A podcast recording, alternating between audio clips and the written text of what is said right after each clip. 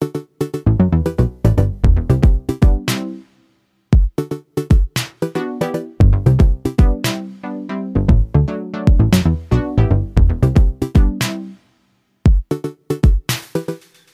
och välkomna till Vägledningspodden och vårt sista avsnitt för den här terminen.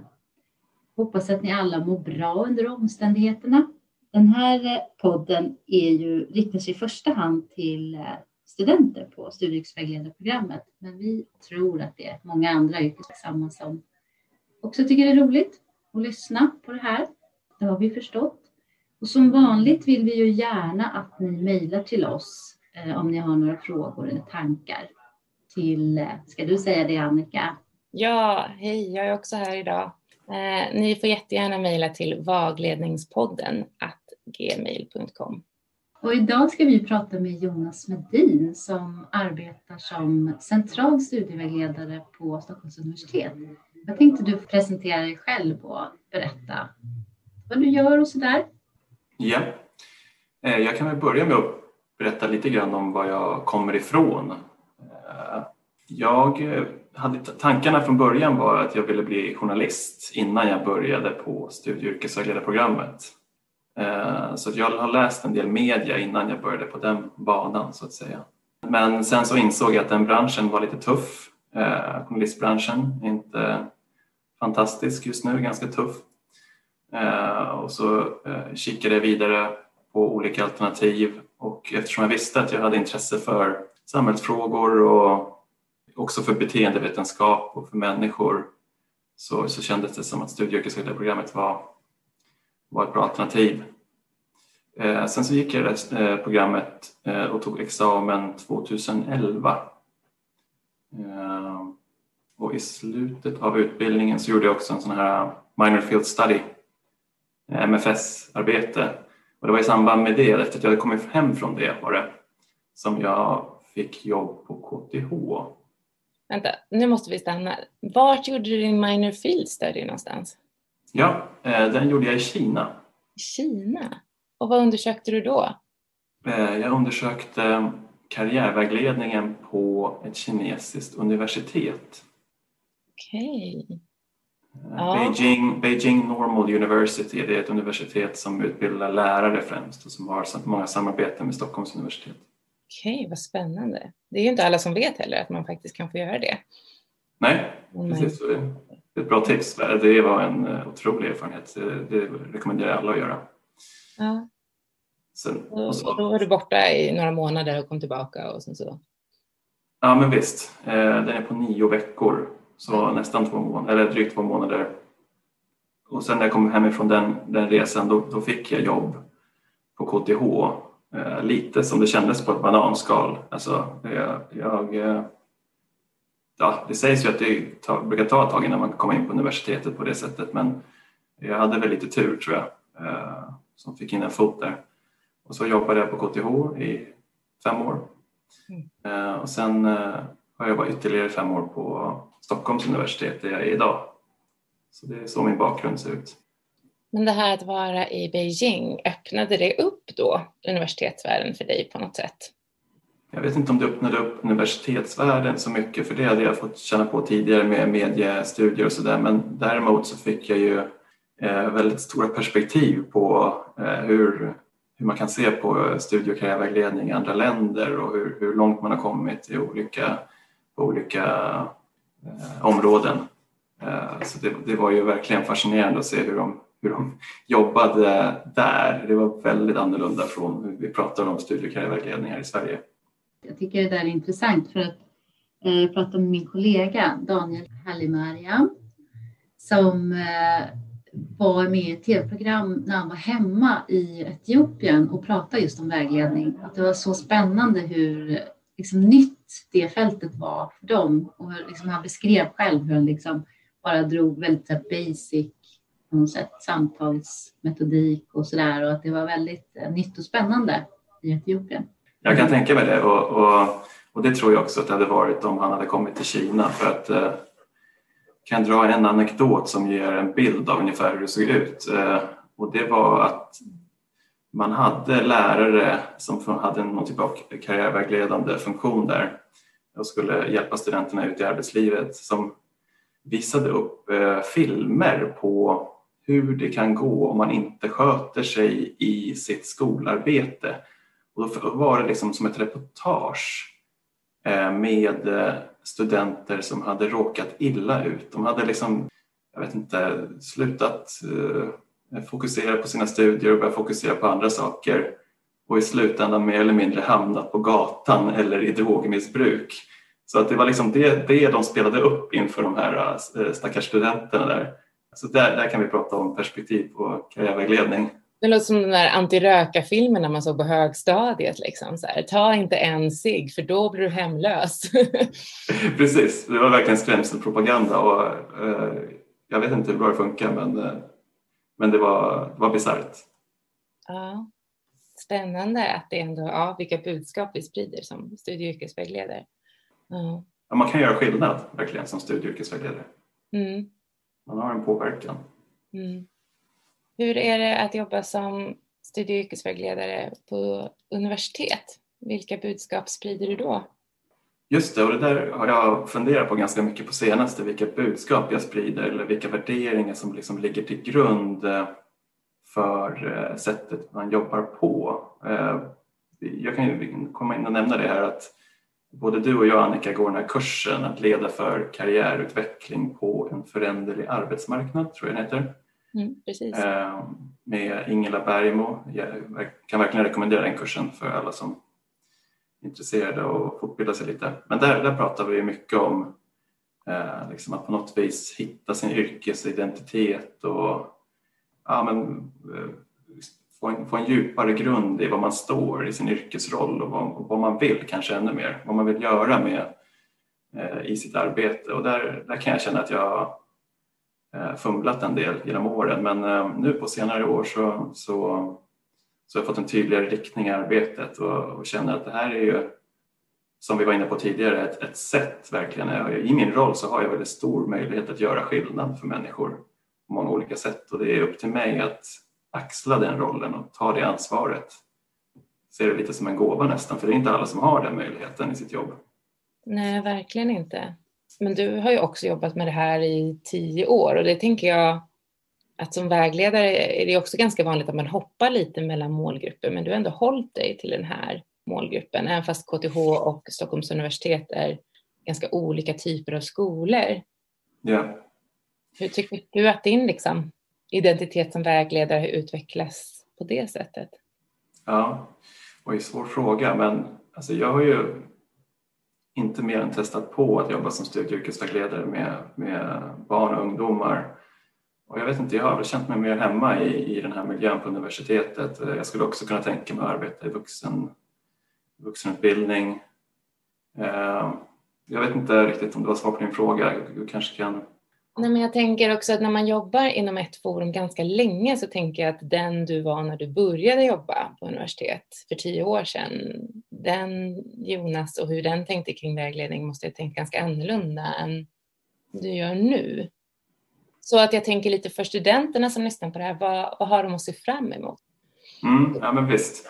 Och, och när jag började på studie och yrkesvägledarprogrammet så var jag relativt ung. Jag hade jobbat i ett par år Eh, påbörjade studierna därefter, liksom, så det var drygt 20-årsåldern. Eh, och med de få erfarenheter från arbetsmarknad och från livet som jag hade då så var det ju svårt att liksom veta hur man skulle gå in i eh, yrket och, och hur och liksom vilka om man ska ta någon ställning på något vis. Det var väldigt oklart allt det där så det var mer en reaktiv förhållningssätt man ska säga, än snarare att man liksom hade en klar idé om exakt hur man ville jobba. Det kanske finns de som har det. Eh, jag hade nog inte det utan jag, de första åren på KTH där så förhöll jag mig ganska mycket till arbetsplatsen och de, den kultur som fanns där och sådär. Mm. Eh, och, och, det var ju en läroperiod, eh, åtminstone de första två åren. väldigt mycket. Så jag tror att det tar ett tag innan man kan sätta sin egen personliga prägel på sin eh, väglednings eh, yrkesidentitet. Eh, så att, eh, men, och det har ju tagit ganska bra tid för mig då uppenbarligen eftersom jag började hitta den ganska nyligen trots att jag som du säger har jobbat i tio år. Mm.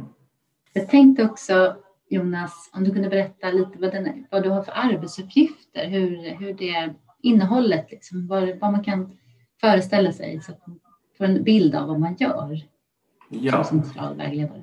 Precis, jag ska försöka ge en bild av vår, vår grupp här. Ehm, på Stockholms universitet så finns det en central studie och karriärvägledning. Vi är ungefär tio personer, eh, tio studie och karriärvägledare eh, som tillsammans jobbar. Eh, gemensamt har vi att vi jobbar med basverksamheten som vi kallar det för.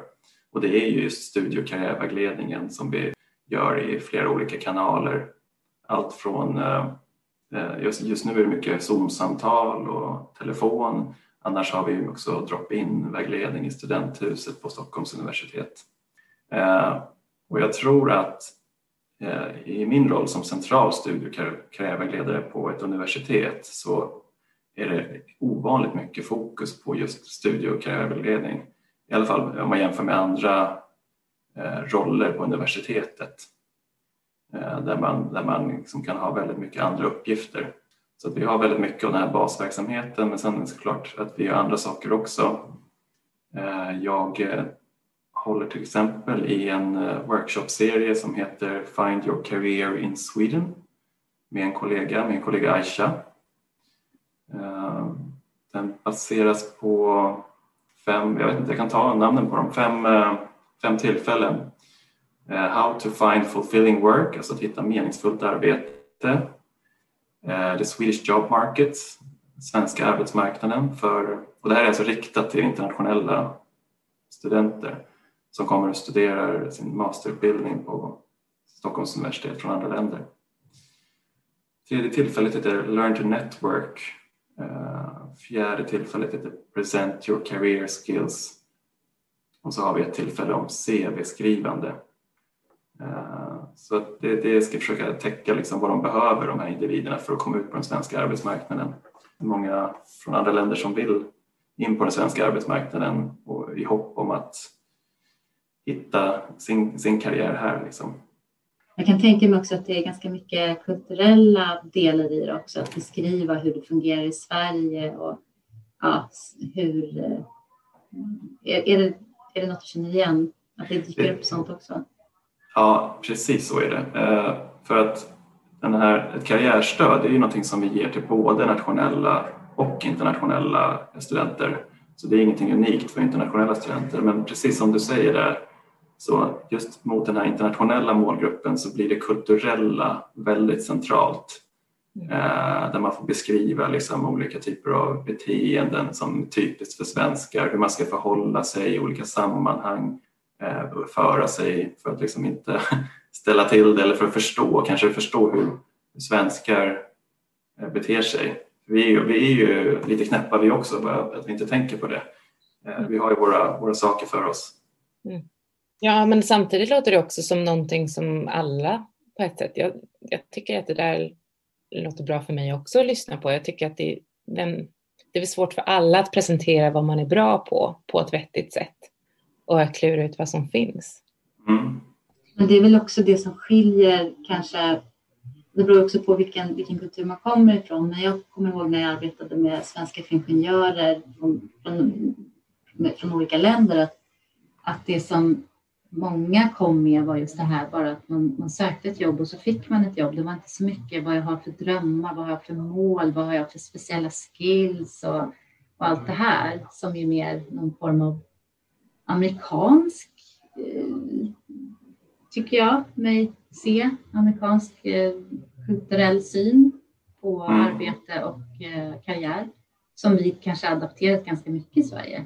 Mm, det är mycket möjligt att det har den, den bakgrunden där men och, och jag, jag tror att du har helt rätt. För, vi har försökt och våg, eh, vågat stoppa in den här, det här första tillfället, jag vet inte om ni minns att eh, jag sa att det hette How to find fulfilling work, alltså hur man hittar meningsfullt arbete. Och det kan ju för vissa personer låta helt bakvänt kan jag tänka mig om man kommer från en kultur där man, som du säger, inte har Eh, den vanan att eh, arbete ska vara eh, någonting som, som är självförverkligande för hela livet. Så där.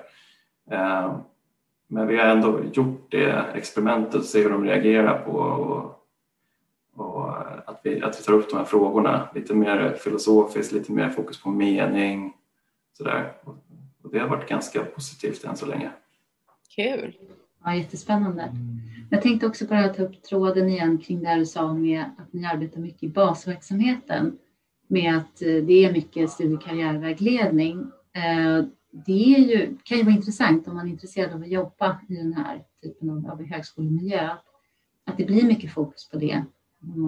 För det upplever jag att det är något som jag tror du trivs med Jonas också, just att det är det här liksom, samtalet som ligger i fokus mycket. Ja, men precis så är det. Jag, det var väl egentligen skälet till att jag rörde mig eh, från KTH till Stockholms universitet för jag hade bilden då av att eh, verksamheterna såg lite olika ut och man prioriterade lite olika. Jag kan tycka, jag kan tycka om att göra andra saker också. Jag vill inte sitta i vägledningssamtal hela dagarna men jag har ändå ett stort intresse för, för samtalet och, och, och, trivs i det, trivs i den situationen. Eh, så att, eh, absolut, jag, jag, så är det. Men är det en stor skillnad då om man tänker ja, återigen från studentperspektivet på att jobba på den centrala vägledningen och att jobba ute på vissa institutioner som vägledare? Ja, men jag tror att det är det. Eh, och det där är intressant för att eh, det är till och med så att när man rekryterar till institutionerna så, så eh, är det ofta så att man inte efterfrågar nödvändigtvis personer med studie och yrkesvägledarbakgrund, alltså som har den utbildningen, utan där kan det vara en ännu bättre merit att ha en ha en bakgrund inom ämnet som man ska eh, vägleda kring. Då. Så till exempel om man jobbar på historiska institutionen så kan det vara ett plus att ha eh, studerat historia. Och arbetsuppgiftsmässigt så tror jag också att det skiljer väldigt mycket. Eh, sen så skiljer det också väldigt mycket mellan olika institutioner som jag har förstått det. Så att vissa personer sitter med ganska mycket vägledningssamtal men hos vissa är det nästan bara administration, eh, hos vissa är det andra uppgifter som internationell koordinator eller, eller sådär. Så att eh, det varierar. Ja, och gränsen är mer flytande för vad vägledning ska innebära på en institution.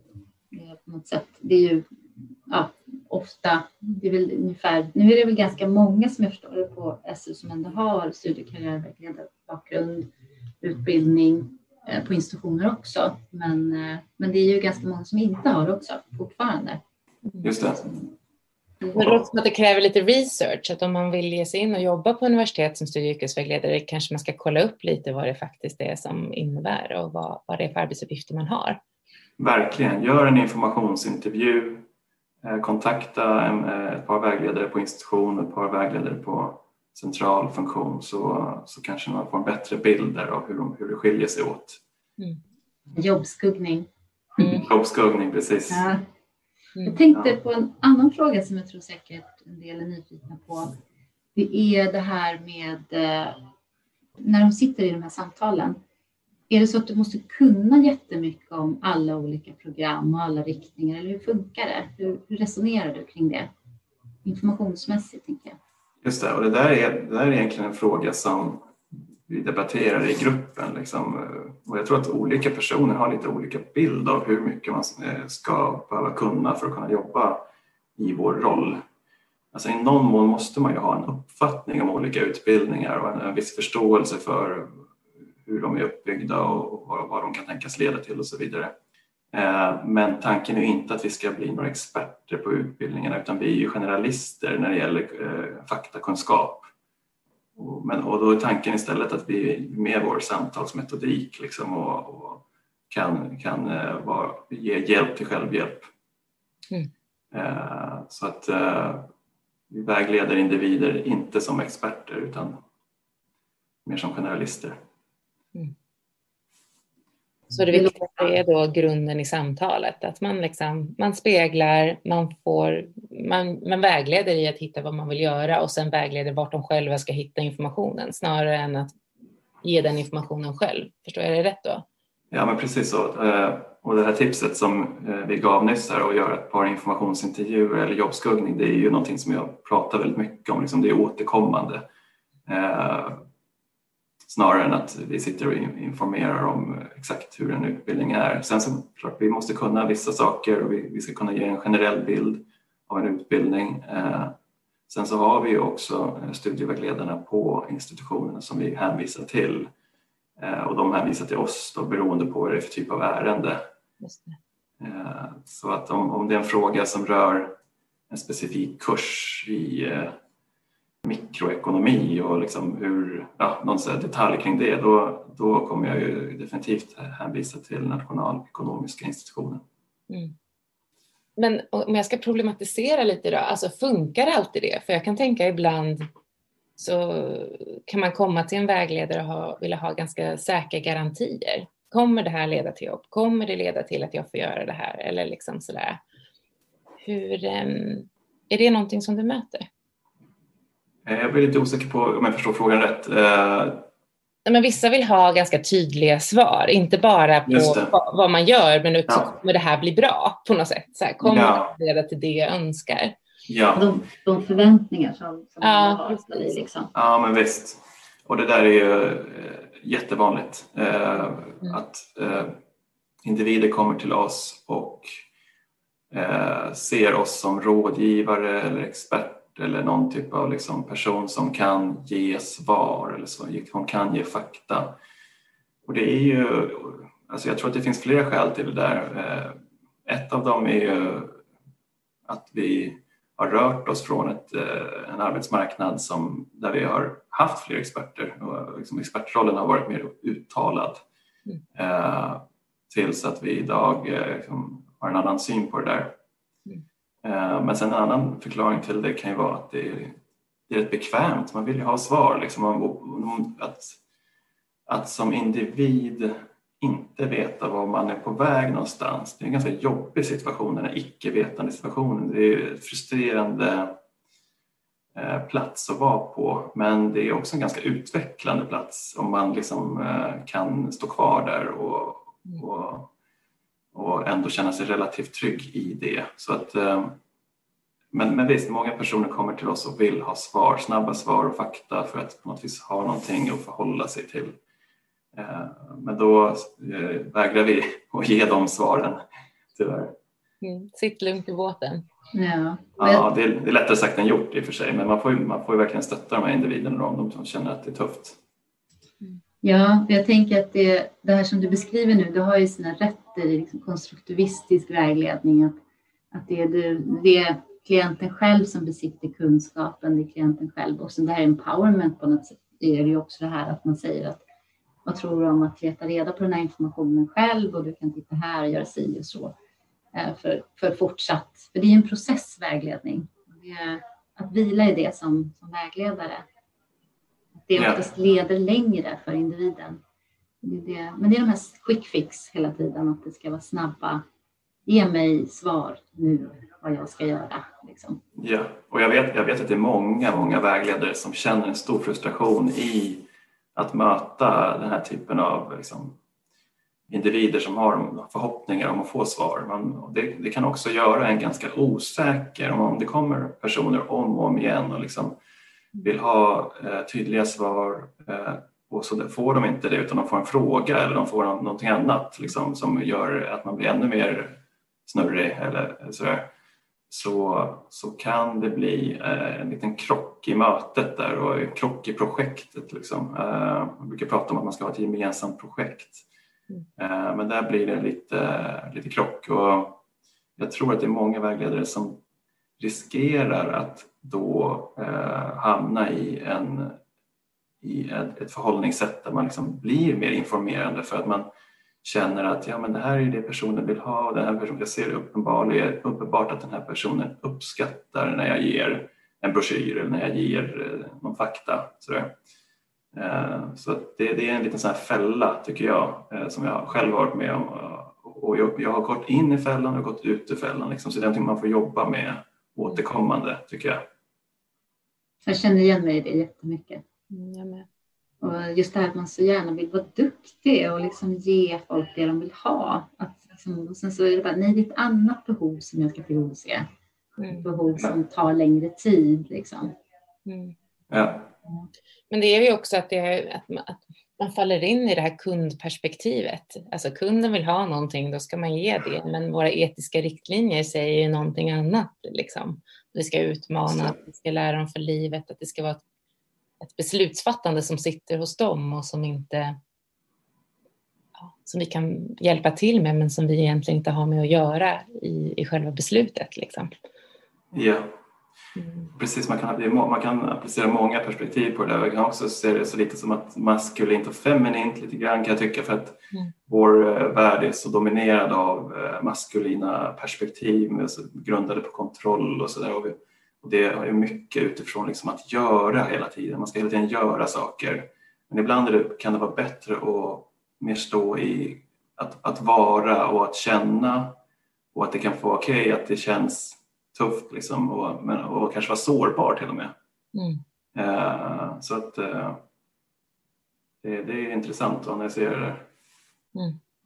Så om man är lite förvirrad kring vad man vill göra men ändå vet att man vill ha någon form av akademisk utbildning, finns det möjlighet att komma till er flera gånger då? Absolut, man har möjlighet att komma till oss flera gånger. Eh, vi har ju byggt upp vårt system lite grann så att vi har eh, fokus på drop-in studievägledning i vanliga fall då när vi har öppet i studenthuset. Nu har vi inte det på grund av covid-19 här.